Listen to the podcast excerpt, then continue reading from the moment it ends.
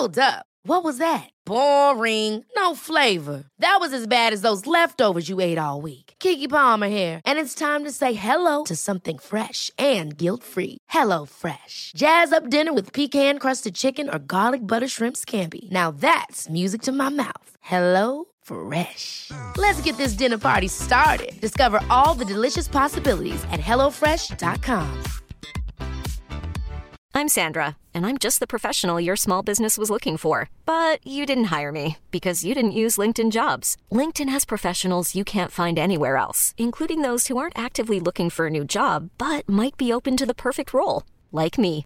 In a given month, over 70% of LinkedIn users don't visit other leading job sites. So if you're not looking on LinkedIn, you'll miss out on great candidates like Sandra. Start hiring professionals like a professional. Post your free job on linkedin.com/achieve slash achieve today. Millions of people have lost weight with personalized plans from Noom, like Evan, who can't stand salads and still lost 50 pounds. Salads, generally, for most people, are the easy button, right? For me, that wasn't an option. I never really was a salad guy. That's just not who I am. But Noom worked for me. Get your personalized plan today at Noom.com. Real Noom user compensated to provide their story. In four weeks, the typical Noom user can expect to lose one to two pounds per week. Individual results may vary.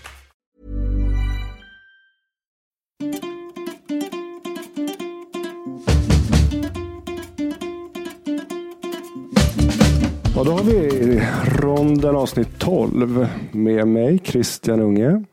Och eh, Anders Ternhag. Och Totte Stubb. Då är vi presenterade. Mm. Det var nog första gången tror jag vi var så ordentliga. Det är många som har eh, haft eh, åsikter om det. Ja. Att det är lite svårt att veta vem som är vem. Jag tror att de blandar ihop våra röster. Det är, Dina och mina. Ja. Men varför inte Anders Anders är mer eh, Min... Tydlig. professor. nej. nej, men det kan jag förstå. Vi låter ju kanske lite likadant och så slarvar vi med att säga vem som är Mm. vem i början och sådär. Vi är ju män i ungefär samma ålder. Mm.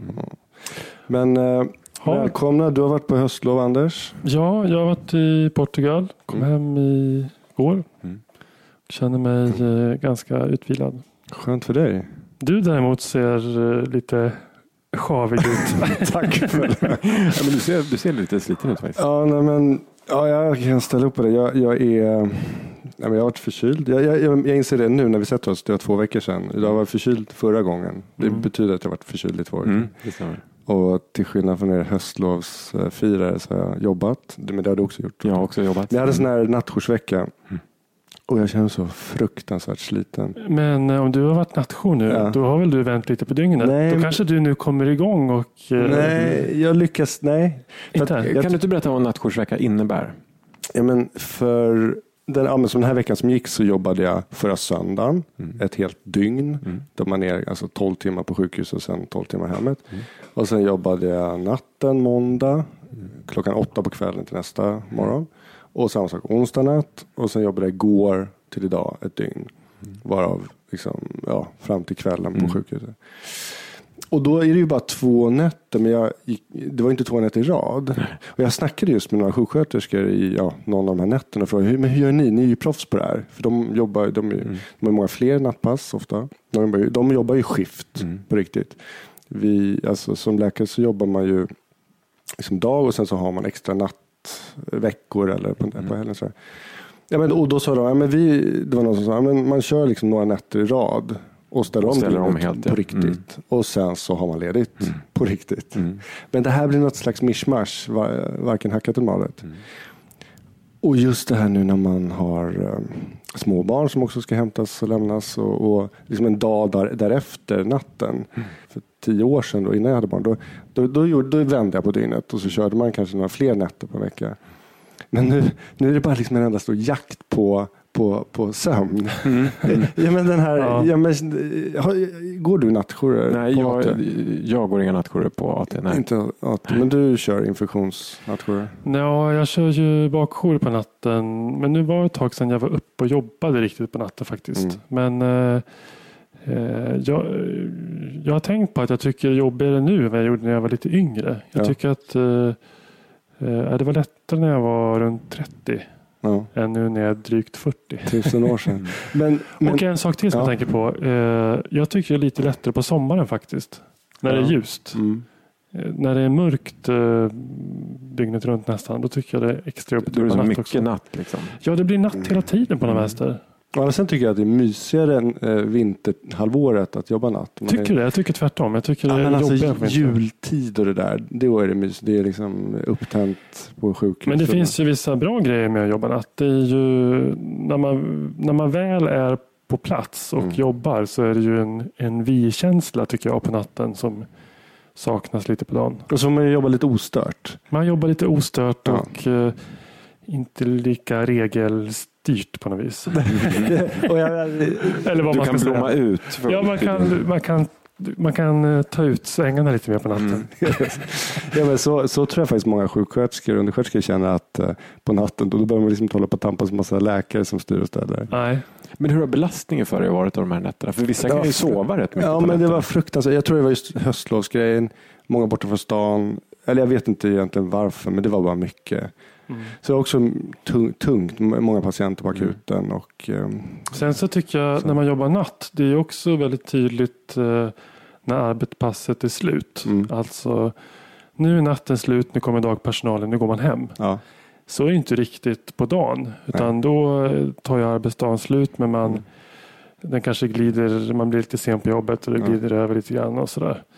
Eh, Det finns, det är så beter man sig ju inte när man jobbar natt. Nej. Då drar man Tydligt avslut. Liksom. Tydligt Men, då, avslut. men då känner man, när man har klarat av natten Ja. och klockan åtta, nio, och där man har rapporterat av och ska gå hem. Då, då, då, då infinner sig i alla fall hos mig en, en lätt euforisk känsla. Mm. Och så har det varit alltid, sen jag började gå jourer för över tio år sedan. Att, eh, då, in, då ska jag alltid unna mig någonting extra. En där färskpressad juice på Sandys eller någonting. Ja, tur att det är på- det är på den nivån i alla fall. Nej, men jag, jag, Du så åker inte ner till eh, Biblioteksgatan och shoppar för 26 000? Nej, Nej. Det, behövs, det är väldigt lite, men det ska vara någonting extra. Det ska vara liksom, jag tror nu åkte jag förbi någon bag, eh, liksom en, en bagerifabrik och köpte massa liksom bullar, tryckte i mig två stycken goda färska bullar. Jag trodde du skulle säga att nu åkte jag förbi en, en mack och tankade 98 oktan. Istället för 95. Ja. Men, men li, likväl, på samma sätt som det är en euforisk känsla som går och gav, Ja. så tycker jag att det är en preångest. Som, alltså innan jouren. Ja. Som, det spelar ingen roll hur många jourer man går och hur många år som har gått. Det är fortfarande ångest. Det Ja, Vad, vad handlar den om då? Den Nej, men den handlar om att inte kunna koncentrera sig och vara i nuet ehm, eh, liksom innan jouren. Mm. Jag, menar, som, jag tar då måndags gick jag. På dagen då, på måndagen, så försökte jag ligga och, och vila lite på dagen när barnen var på dagis och skolan. Det gick inte att sova, så att säga, sova ikapp inför jouren. Mm. Och sen så kunde jag inte göra någonting annat. Jag kunde liksom inte koncentrera mig. Lite, lite sådär Nervös, oro, lite eller? nervös. Mm. som resfeber på något sätt. Mm. Har du det? Jag kan Nej, men jag känner att igen den där prejourångesten. Den är ju, jag tycker väldigt synd om mig själv innan jour. du... Ja. Enormt synd om mig själv. Jag känner mig väldigt eh, utsatt och ensam. Och, eh, nu, drabb, nu drabbar det här mig. Men brukar du unna dig någonting då innan jouren? Det vill säga någon extra Coca-Cola? Sådär. Ah, nej, ja, eh, fast jag unnar mig under jourpasset. Då, Ja. då får man ju dricka Coca-Cola och sådär. Ja, Eh, absolut. för att det är lite synd om en. Ja, för att det är synd om en och att man behöver lite pepp. Ja, Men den här, den här vi-känslan, ja. Ja. berätta mer. Vad, vad, hur upplever ni den? Jo, men just för att man är ganska få Mm. som ska klara av att göra samma jobb som många gör dagtid. Eh, och sen just att det är liksom, ja men det är inte så många kockar och tjafs eh, som man ska hålla på och tampas med. Utan man, man, Det finns ju ingen administrativ pålagring i form av möten till exempel. Exakt. Utan det är ju bara eh, kärnverksamheten. Man bara jobbar ju med patienterna. Mm. Och jag tror som Christian säger, man är, man är liksom färre och sen så är, är ramarna så definierade. Att det är liksom de här timmarna på natten. Mm. Det är vi. Det är vi som ska klara av det här. Och kanske lite som du Och sa, att de det är lite synd om en. Och det är lite synd om en. Och de andra är ju hemma och sover och har det bra. Så Ja. vi får liksom hålla ihop och göra vårt bästa på något vis. Och vi får ha lite mer stora godisskålar bredvid oss, liksom bredvid datorn. Ja. Men för det, är- det är ju ett känt faktum att så fort man går utanför kontorstid, för Ja. kvällar går jag en del, Mm. och eh, om man har hållit på en hel dag, dagtid och försökt få man har en patient på sin avdelning som man tycker egentligen borde vara på en annan avdelning. Mm. Det är helt omöjligt att få patienten dit. Mm. Ingen vill ta emot den ingen, av de här avdelningarna man har tänkt. Och så väntar man. Man skriver en remiss på dagen, men så väntar man med att ringa Så man ringer strax efter halv fem. Mm. Och det räcker. Alltså, ännu senare så kan det vara ännu bättre. Men det, det är alltid mycket lättare att få, få gehör för Mm. att den här patienten borde nog ligga på er avdelning kvällstid än vad det är dagtid. Mm. Är det, vad, är det den här vidkänn- förstår ni, att man samarbetar lite bättre? Eller? Nej, men det, nej, men det är nog tror jag mer det här att motståndet försvinner. Man, det är några färre som bestämmer över det hela. Blir det mer korrekta liksom, beslut då tror ni? Förlåt, nej, det vet jag inte, men, men, eh, men som sagt, man, man får mer gjort. Mm. Det håller jag med om. Men du, apropå det med godis tänkte jag på att ko- kolla. Mm. Eh, det känns ju också som att man, det, det är något osunt. Det är något i grund och botten eh, konstigt med att jobba och liksom gå ner till akuten och eh, ta hand om dem klockan fyra på morgonen. Mm. Och just när man går runt och pillar i sig massa godis och det är många choklad. eh, Ja, men du menar det här med att jobba på natten? Att Ja. eh, man skulle helst vilja sova på natten? Ja, men hela kroppen, det är någonting som Jo. säger ifrån. Jag tycker jag har åldrats på den här veckan. Mm. Jo, men man åldras ju två dygn på ett känns det ju som Ja. när man jobbar natt. Det Men jag undrar hur, jag kan tänka mig att det här ändå är lite personbundet. Att man är väldigt olika som personer där. Att ja, det viss- tror jag. det, är ju, det är ju ganska tydligt att vissa trivs med att jobba natt. Ja, men verkligen. Att det finns ju de här nattugglorna som kommer till sin rätt på natten. Exakt. Och eh, eh, om de inte jobbar natt utan är lediga Mm. så har de även då väldigt sena vanor. Att de Just är det. liksom vakna och lägger sig Mm. vid två tiden och sånt där. Så att, eh, och, och är man sån som person Mm. då tror inte jag nattjobb är så jättejobbigt. Nej, det märker, man märker ju det att många lägger många nattpass och sådär. Ja. Och att det finns många fördelar som Absolut. överväger nackdelarna. Jag, menar, jag har en kollega, han jobbar bara, han är lite äldre, men Ja. jobbar Mm. bara sån här mellanjour natt. Mm. Eh, år ut och år in. Så det är inte säkert att eh, det som jag tycker eller du tycker eh, gäller för de, de men Nej, rent- natträvarna menar jag. Nej, men rent vetenskapligt, så- alltså det är ändå visat att, att det är förenat, alltså skiftarbete generellt är förenat med eh, hjärt-kärlsjukdom, Mm. diabetes, Mm. övervikt, viss typ av cancer, infertilitet. Någonstans så känns det på något sätt osunt att gå runt där och vara Jo, men vaken det på de där timmarna. Mm. Men alltså jag har hört att det här att vi, vi börjar jobba ganska tidigt generellt i de här i liksom västvärlden och att det inte riktigt stämmer med, vår, med de allra flesta människornas eh, liksom, klocka. Nej. Och, Eller vadå, hur menar du tidigt? nej men att vi börjar, alltså börjar man sju eller åtta på morgnarna så Ja. är det alldeles för tidigt egentligen för Mm. vad den mänskliga kroppen Ja. liksom är, är rustad för. Mm. Och jag läste någon som forskning tidigare där, där de pratade om att, att börja sju på morgnarna Ja. det är precis lika skadligt som att jobba natt. Jaha, Mm, regelbundet. så. Ja, så mer fransk style, börja klockan tio, exakt. lång lunch, kör fram till sju, åtta på kvällen. Ja, eller till tre. Ja, det vore skönt. Mamma, lita på mig. Pappa, lita på mig. Okej, hörni. Eh, för er lyssnare som undrar så är det Totte som pratar just nu. eh, Jag, jo. tänk, jag tänkte på Leif Smokerings Andersson. Jaha, just det. Precis. Exakt. Leif Smoking. Vad förvånade folk skulle bli om det var han som pratade. Eh, hörni, Mm. jag tänkte ge er en liten flashback. Ja, Ett moraliskt dilemma okej. eh, som ni säkert har, säkert har fått göra på läkarutbildningen. Jaha. Ni fattar? Ha- Handlar det om att döda en för att Ja, eh, rädda många? exakt. Eller? Precis. Jaha, nej, den fick jag inte göra. Det är, en gammal, det är en sån här gammal vapenfri fråga också på den tiden man var Ja, tvungen just att det. bevisa att man var tvungen att, eller att man var pacifist. Eh, Vänta, för du kommer alltid undan. Det är du som ställer de här frågorna. Sådana här jobbiga etiska dilemman. Ja. Jag borde ju... ja, du menar att du Nej, men jag, borde- alltså, Christian, jag håller helt med dig. Det är liksom, Totte är väldigt snabb på att eh, komma med grejer som på något sätt sätter dit Hänger oss ut det. De där pest eller kolera. Ja, och- jobbiga grejer. Man Det sitter är här och som sitter här som fån hela Ja, tiden. man sitter som en fåntratt och känner sig lite dum. Okej, Ja. vi, vi måste det, är lite, det är lite liksom hitta på någonting till nästa Ja, gång. det måste bli en, Ja, en ja, ja. hämnd. Okej, Totte, men du, okej, du får köra nu. Okej. Mm. Ni står alltså bredvid en tågräls. Eh, ja. Ett tåg är på väg. Mm. Ni står vid den här, en växel så att det här tåget kan svänga antingen åt höger eller åt vänster. Ja. Mm. Om tåget svänger åt höger då står det en person där på, på rälsen som definitivt kommer bli överkört av tåget. Mm. Svänger tåget åt andra hållet, åt, vän, äh, åt vänster istället, då står det tio personer där. Mm. Mm. Ni står med den här växelspaken och ni kan bestämma då åt, i vilken riktning tåget ska åka. Mm. Förstår vi vilken riktning som tåget åker av sig själv? Eh, nej, Om vi inte gör någonting, fattar vi vilket håll det går åt då? nej, Det vet vi inte. Du tycker om ödet och slumpen. Nej, men jag bara undrar. nej, det gör ni inte. Utan det, Det är inte så att den står, är inställd på att åka... nej, den ett- står i mitten och sen så vrider ni antingen vänster eller Ja, det spårar ur till och med om Ja, jag jag, men precis, om du sätter, om kan inte sätta på mitten där man kör rakt fram. Precis, nu, nu be- beter ni er som så här tonåringar som inte vill ta ställning Vi i så etiska ansvar. dilemman. Nej, men då, ja, men ska vi svara nu eller? Ja, nu får ni gärna svara. Ja, jag väljer ett personsspåret då. Du gör det. Du jag vrider spaken åt höger liksom. Ja. Det verkar mer humant att ha ihjäl en jämfört med att ha ihjäl tio. Okej. Du då Christian? Eller vad är det etiska dilemmat Jo, det nej, men det är bara... Ja, jag tar också en. också det. Eftersom du, du med... eh, Ja, men det, alltså, alternativet är ju att bara liksom, lägga händerna på ryggen. Mm. Och som du, sa, du på något sätt eh, sa där Anders att det här är inte jag som ska ta ställning till det här. okej. Eller du kanske står med en pistol mot mitt huvud och säger att jag måste.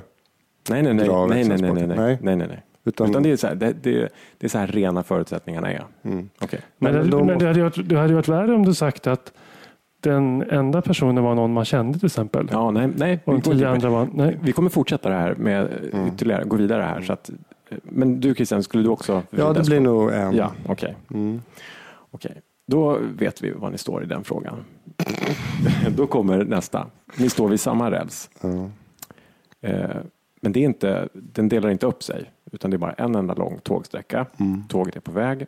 Det står tio personer en bit bort på den här rälsen som definitivt kommer bli överkörda. Mm. Ni har, det står en, en till person väldigt nära er. Och ni vet att om ni knuffar den här personen framför tåget Mm. Så kommer ni rädda livet på de här tio. För då kommer tåget stanna. Mm. Skulle ni göra det? Men jag förstår vart du är på väg. Alltså, då är det med en aktiv handling. Det förra var i och för sig också en aktiv handling. Växelspaken var en aktiv handling, ett mot tio. Här är också ett mot tio. Men att det är mer tydlig Det här är lite handling. smutsigare. Att man... Nej, men det här är ju... Men det är samma sak. Jag, jag tycker inte det är principiellt en, en skillnad därför att det är fortfarande inte att du står med kniven mot mitt huvud utan Nej. jag har ett val. Mm. Eh, mitt val kan vara att bara liksom, inte göra någonting. Mm. Det är inte mitt fel att det här tåget kommer och det står tio personer där framme. Mm. Men har jag möjlighet att rädda dem där då, tio, Det har du. Mm, så gör jag det. Men förra gången, då var man ju tvungen att göra någonting med växelspaken. Mm. Den här gången kan jag avstå, behöver inte göra någonting. Nej, men då vet Mm. du ju att du, så att du det tio indirekt dödar tio. Mm, jag vet, men jag förstår det. Men det är ju lite skillnad i upplägg här. Ja, det är lite mer aktiv handling här. Men det är klart, kasta in en och rädda tio. Eh, ja, får man i och för sig leva med den personen då. Ja, det kanske... Ja, Kan du Det leva, kanske man fick i första exemplet också. Ja. Jag vet inte. kan du leva med det? ja, skulle jag ju kunna... Det bygger på då att man... Om jag inte slänger in det där, då får jag leva med att jag hade ihjäl tio då, eller vad man ska uttrycka det som. Men samtidigt är det här, vad, vad har det med sjukvård att göra? Vart, varför pratar vi om det i den här Det kommer ett tredje exempel. podden? Eh, för vi ska ju rädda liv. Mm. Mm. Och här eh, dödar vi. Mm. Mm. Eh, indirekt räddar vi då. Om vi säger, tar det tredje exemplet då. Mm. Ni står på en väldigt fiktiv akutmottagning. Mm. Den, den här finns inte, men ponera att den finns. Ja. Ni har ett antal patienter som sitter runt er. Mm. En behöver väldigt, väldigt akut en ny lever för den sviktar. Mm. Det finns en annan där som behöver ett nytt hjärta väldigt nu. Mm. Någon som behöver en njure, eller kanske till och med två. Eh, någon som behöver lite, en lungtransplantation och så vidare. Mm,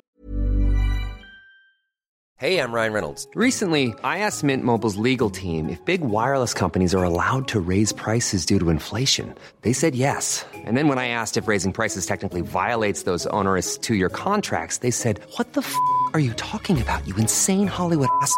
F- So to recap, we're cutting the price of Mint Unlimited from $30 a month to just $15 a month. Give it a try at mintmobile.com slash switch. $45 upfront for three months plus taxes and fees. Promo rate for new customers for limited time. Unlimited more than 40 gigabytes per month. Slows. Full terms at mintmobile.com. Hiring for your small business? If you're not looking for professionals on LinkedIn, you're looking in the wrong place. That's like looking for your car keys in a fish tank.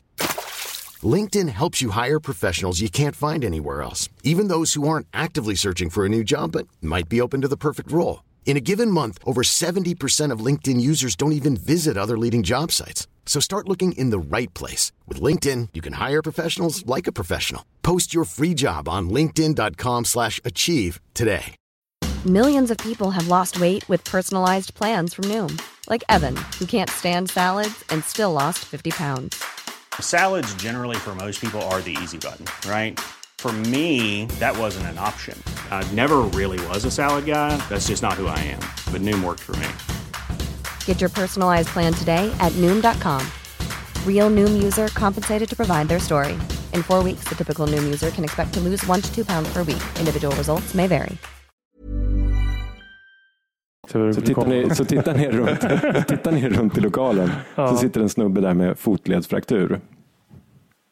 Ja. Och då tänker ni att där finns en massa intakta organ. Mm. Förstår ni hur jag menar? Ja, jag förstår vad du är inne på. ja. Och vad är frågan? Ja, du kan, Nej, rädda, men du kan det- rädda de här tio personerna. Mm. Ja, men det gör jag inte. Varför då? Ja, men jag vet vart du vill komma, men, men eh, där är jag i min läkarroll. Eh, i det förra så bara, nu ställde du mig mot väggen sådär med de här förra frågorna, tåget. Mm. Och då kändes det inte som att jag var i en, en läkarroll där.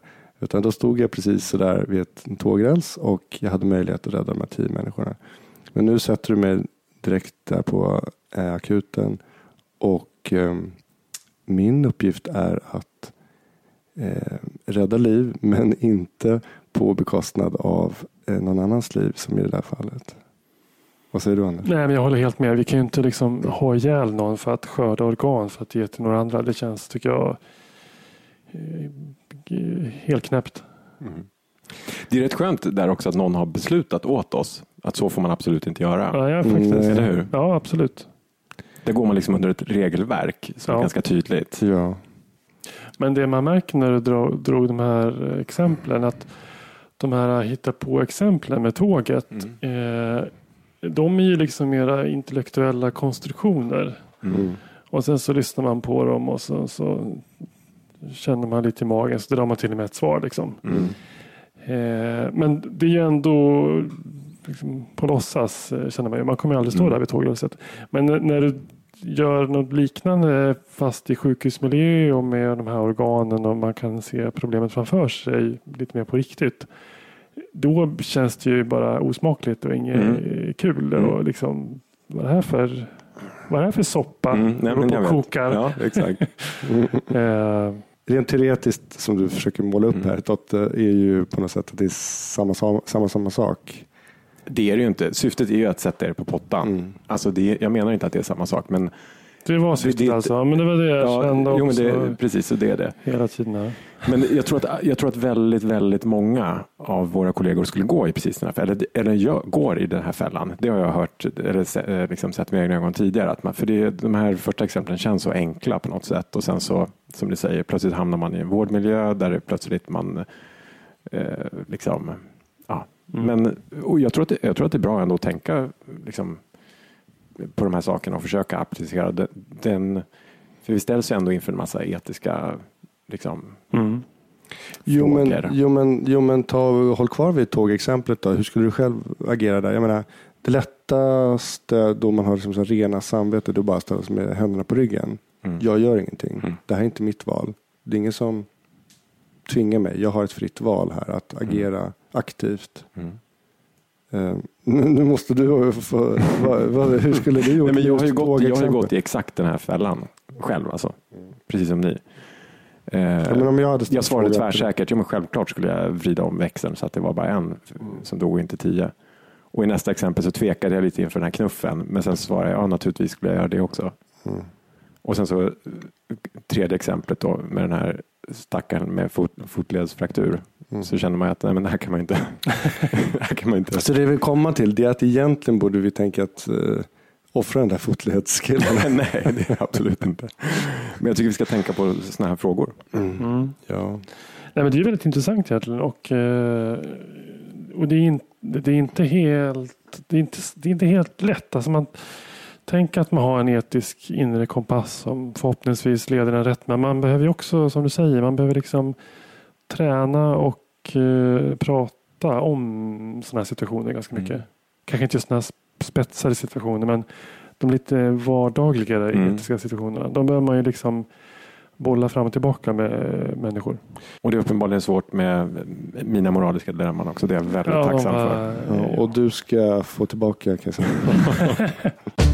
Anders, du har varit ute och eh, rest i stora vida världen den här veckan. Mm. Då tänkte jag bara uppdatera dig lite om vad som har hänt i Sverige under tiden du har varit borta. Okej. En sak som har hänt, eller det är, det är flera förstås, men en sak som har hänt är att DN har haft eh, ett avslöjande den här veckan Okej.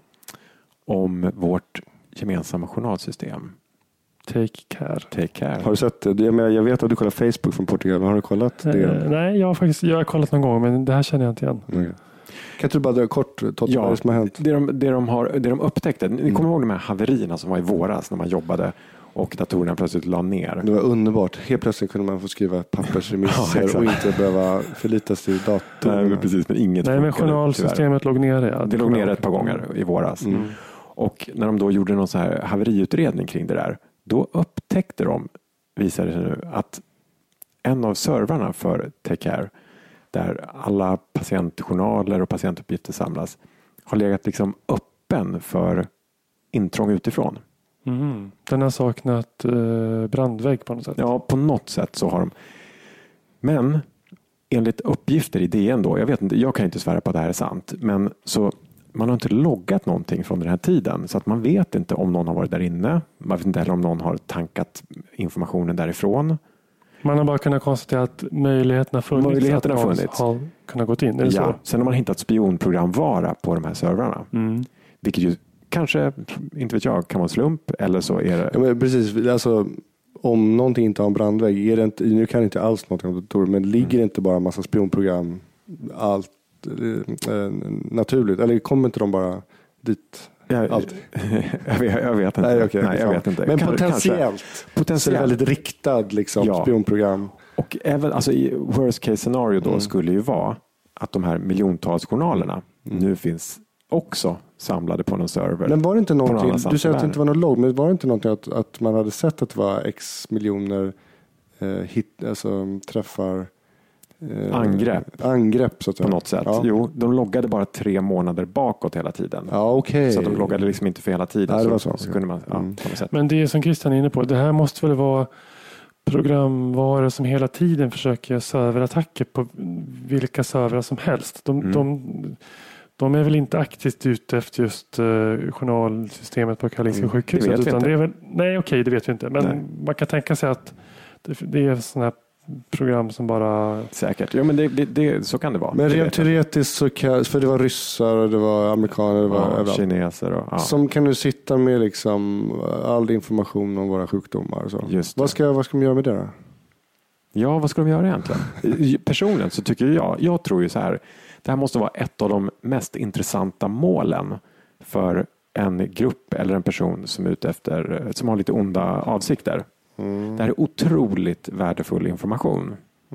Vad tänker du på? Tänker du på en... väldigt mycket alltså på individbasis då på något sätt. Ja, Självklart. Ja, men du tänker någon i regeringens liksom, sjukdomar så ska man eh, utpressa den personen. eller. Ja, alltså det är naturligtvis superintressant som utomstående att ha hela regeringens eh, sjukdomshistorik samlad på ett och samma ställe. Mm. Ur ett utpressningsperspektiv eller försäljning till någon annan makt eller någon annan. Forskning. Ja, om det ändå vore så väl att de började forska på våra journaler. Det skulle ju vara någon, någon, eh, någon nitisk postdoc i... Nej, men du tänker alltså en, eh, en fiendemakt eller tänker du en terroristgrupp? eller, Nej, jag tänker, med, jag tänker med, nej, egentligen inte. Jag tänker med någon mindre grupp, någon löst sammansatt grupp, kanske ungdomar till att börja med. Men det här Ja. är ju ändå information som kan säljas vidare och användas Ja, på olika sätt. okej. Mm. Och jag bara tänker, Det känns ju ganska avancerat för då måste de ha Google Translate då. ja just det, förstå medicinsvenska Ja. och eh, de här upprörda journalanteckningarna. Mm. Eh, Det blir ganska många led. Liksom. Näppeligen till exempel, vad betyder det? Ja. Nej men absolut, det är, ju, det är ju inget bra det här. Det känner man ju på en gång. att eh, Det är ju en superintegritetsfråga. Att sådana här uppgifter ska inte kunna komma ut. Men samtidigt är det, vad, vad stackars den där IT-tjejen eller killen på KS som, som upptäckte det där. Att Ja. brandväggen var nere. Mm. Stackars vadå? Det kan ju också vara en hjälte som upptäcker att något är fel. Ja, i tid, ja, så kan man säga. Mm. Men, ehm, var i, ehm, hur kunde man, alltså är det Take Cares fel eller är det eh, det här med att liksom lägga alla ägg i samma korg. Vi har ett enormt journalsystem Mm. där all den här informationen ligger. Ehm, någonstans har vi valt att göra det på, på liksom digital väg kontra pappersjournaler. Mm. Du var lite inne på det där vi snackade om förut om att eh, i USA till exempel så har de inte allting eh, digitalt. Nej, där, där är de mycket senare. Där hälften av alla sjukhus där har pappersjournaler fortfarande. Mm. Och när de nu då går över till digitala journaler Mm. så det, har de helt andra möjligheter. Det finns jättebra journalsystem. Mm. Vi sitter ju med det här. Jag tror ingen av oss är supernöjd med Take Care. eller vad Allt är relativt kan man säga. Allt är tycker Har man jobbat med, eh, vad allt de heter? Men vi har prövat andra Mm. journalsystem, både jag och Christian. Och Proffdoc då och- har ju Tekar kommit ut som bra jämfört med Ja, absolut. annat. Allt är Mm. relativt som sagt. Mm. Men när man nu väljer ett sånt här system Mm. med en så att säga, sammanhållen journal där Mm. hela patientens historik och olika kontakter ska finnas med. Mm. Är det inte ganska upprörande då att skyddet uppenbarligen är så dåligt för den här informationen? Men Totte, om vi bara ponerar då att främmande makt eh, har fått tag på din sjukjournal från Mm. när du hade din svåra hörselgångsinflammation. Mm, mm, mm. Eh, den har nu kommit i fiendens händer. Ja, Vad, vad, främmande makt. hur, eh, hur kan man använda den? Ja, jag skulle betala mycket för att det inte skulle bli officiellt. Det skulle det? Ja, det skulle Ja. jag göra. Särskilt med tanke på att du pratat om det här också. Ja, det är väldigt logiskt. Så du är beredd på att betala uppemot en 100 kronor? Ja, eller? ja, det skulle jag nog säga. Tresiffriga belopp. Ja, ja, men det är bra.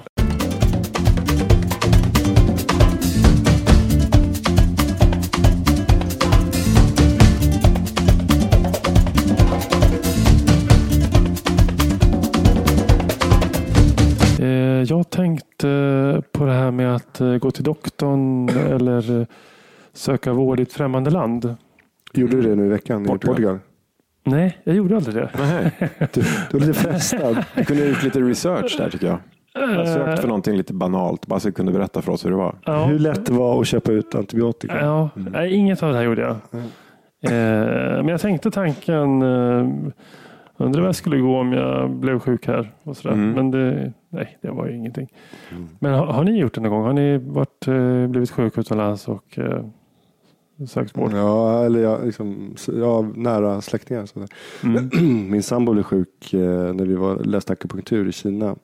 Och då var vi så inne på liksom alternativmedicin så hon lät sig få akupunktur och framförallt dricka någon slags örtmedicin Jaha. länge, länge, länge. Tills hon till slut vi liksom smet sådär i smyg i mörkrets sk- skymning. Var det Eh, för ett benbrott eller någonting? Nej, hon hade ju en hög urinvägsinfektion med feber. Oj Som då. fick antibiotika till slut. Ja, jag, jag har faktiskt också varit med om en grej. Det var Mm. otäckt faktiskt. Vi var eh, i New York, jag och min eh, fru. Mm. Och så mm, skulle hon gå ut och köpa en, vi skulle träffa några kompisar på kvällen, skulle hon gå ut och köpa en present. Och så satt jag på hotellrummet och så plötsligt så ringer hon från receptionen och säger att NYPD är där nere och vill träffa mig. Mhm. Och då visste jag att på det här hotellet eh, nere på fjärde gatan någonstans så var det liksom jag hade sett några lite halvskumma typer där, så jag tänkte att det måste vara något missförstånd för de är säkert ute efter ja, dem då. Så gick jag ner till receptionen och då stod det två riktiga såna här filmsnutar där nere. och så frågade de om jag var gift då med, med henne och så sa de hennes namn. Ja, så jag. Och då hade hon blivit påkörd av en taxi precis utanför hotellet. Flugit över taket och det var riktigt hemskt. Mm. Och eh, så gick jag ut, eller de, en gick framför mig och en gick bakom mig också precis som i en film. Liksom. och så kom man ut och då står en polisbil där utanför med eh, blåljusen på, eller rödljusen eller vad de har. Och bakdörren stod öppen, Ja. eh, liksom, som en uppmaning till mig. Då. Så hoppade jag in där och så åkte vi till Bellevue Hospital som ligger på, uppe vid, ungefär vid FN-skrapan tror jag. Mm. Och där låg hon i sån här spineboard, ni vet en sån här Det är sant. eh, hel vagga som man spänner fast Ja. kroppen och sånt. Och hade, skulle då göra en sån här eh, datortomografiundersökning. Och allt gick ju bra, liksom, men det var riktigt läskigt. Mm. Men så fort man förstod att så här, men det, här, det här gick nog bra ändå, Mm. Då började man just intressera sig för hur funkar det här sjukhuset? och, vad- och då var det alltså två britsar bort, så låg det en kille i sån här orange overall med fotfängsel. Ja, han Hajar kom ni? Hajar ni hur eller filmiskt fängelse. Jagad. liksom hela den uh, ja, det är en bisarr upplevelse? En, en detalj, blev det dyrt för er? Eh, nej, alltså det, där, det, det förvånade mig. Jag trodde att det skulle gå på liksom hundratusentals kronor. Mm. 5 000 var räkningen på. Men var det någon konstig Europaförsäkring? Nej, det tror jag inte. Kom räkningen hem eller fick du betala det på plats? Nej, vi fick, den kom hem. Mastercard. Nej, men det jag tänkte på är eh, när man har turister som patienter. Ja. Det tycker jag är ganska kul. Ja. Jag vet inte hur på ni... Nej, men jag, jag tänker att jag måste anstränga mig lite extra och vara eh, trevlig mot de här turisterna. Som tyvärr har blivit sjuka på sin resa. Ja. Du, du Gud, tycker jag känner igen det extra där. synd om dem? Jag är Alltså. precis likadan. Ja, men jag försöker liksom vara, vara extra vänlig och eh, extra serviceinriktad av något eh, skäl. Jag, sådär att jag printar gärna ut en karta till apoteket i förhållande till hotellet och sådär. eh, bara för att jag tänker att jag skulle själv bli väldigt glad när jag fick det om jag var utomlands och inte visste Ja. riktigt vad jag skulle gå och sådär. Ja, Just det. Och man blir plötsligt en mer så här, tydlig ambassadör för svensk sjukvård. Ja, på något blir man sätt. det. Ja. Och sen tycker jag också det är roligt att se vad de har med sig hemifrån från sina egna läkare. Mm. För många kommer ju med eh, för jag träffar folk som har fått någon akut infektion. Och då är det många som ändå har med sig antibiotika hemifrån utifall att de skulle bli sjuka. Aha. Men så, av någon anledning så börjar de inte ta det där. Utan de söker ändå vård. Mm. Och sen så resonerar man med dem vad man tror att det är och föreslår en behandling. Så fiskar de upp i väskan. Men skulle jag kunna ta den här då? Det går alldeles utmärkt. ja, så tänker man ja, det hade ju gått antagligen då. Ja. Men visst är, det, visst är det lätt oftast att förstå vad det är för något? För det är menar, ett gemensamt läkemedelsspråk. Ja, generika. absolut. Ja. Men är det så generellt, skulle du säga att det, när de kommer då med an- antibiotika, vi brukar Mm. prata om smala och breda antibiotika. Alla visar upp breda. Det är så? Ja. Okej Anders. Tack för idag och då var Ronden Podcast avsnitt 12 över. eh, en kul kväll tycker jag. Mm. Eh, man kan nå oss på Twitter. Att Ronden Podcast. Ja, precis. Och man kan skicka e-mail. Rondenpodcast gmail.com. Mm. Men eh, man följer väl oss också hoppas jag på själva podden. iTunes är lättast. iTunes är lättast. Mm. Prenumerera på Ronden Podcast. Då blir vi glada. Kanon. Tack för idag Tack, tack, tack. Okej, vi hörs. Ciao. Hej.